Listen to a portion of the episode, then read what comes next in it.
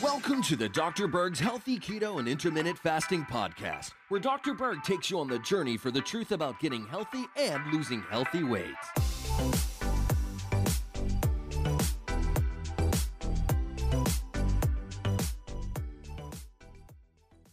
Hey guys, in this video I want to talk about the actual real cause of high triglycerides.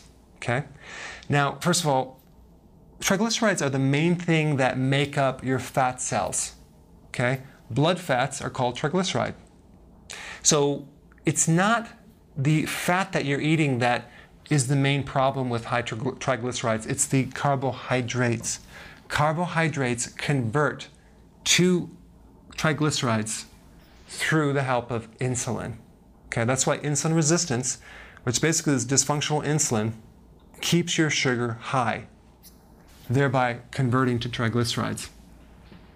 If you take any person with high triglycerides, you cut out the carbs, it goes right down, unless they might have a genetic problem, but that's rare. Okay? So, insulin resistance is a situation where insulin is dysfunctional, it's not working, thereby causing no regulation of sugar, so it starts going high, you get more conversion to triglycerides. So insulin resistance being in prediabetes will also, you'll have high triglycerides. But mainly it's the carbs. It's not the dietary fat. That is not the problem.